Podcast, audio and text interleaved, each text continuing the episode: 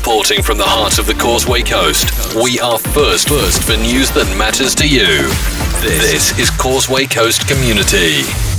I'm joined now by M L A Maurice Bradley. Maurice, the Education Authority this morning named twenty-seven schools in Northern Ireland which may face an uncertain future, and in this area Coleraine College, North Coast Integrated and Dunluce School and Bushmills have been named. What do you think that means for those schools? I think the Education Authority, having been strapped for cash, are, are, are desperate to make uh, savings somewhere along the line, and uh, in this area alone the, the writing is on the wall for at least one of those three schools will definitely, I am, in my opinion, close. Uh, so, so, Maurice, you're talking about not just amalgamation. Let me be clear on this.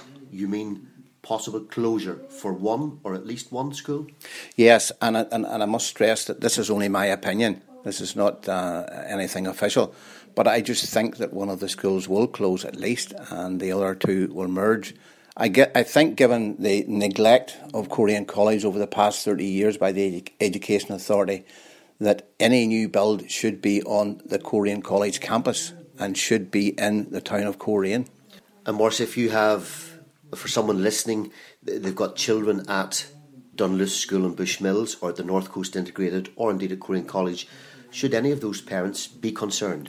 Not at this stage. I, I think the schools themselves will have meetings between themselves uh, and decide uh, a way forward for the future. But I must stress these are only my opinions and nothing factual.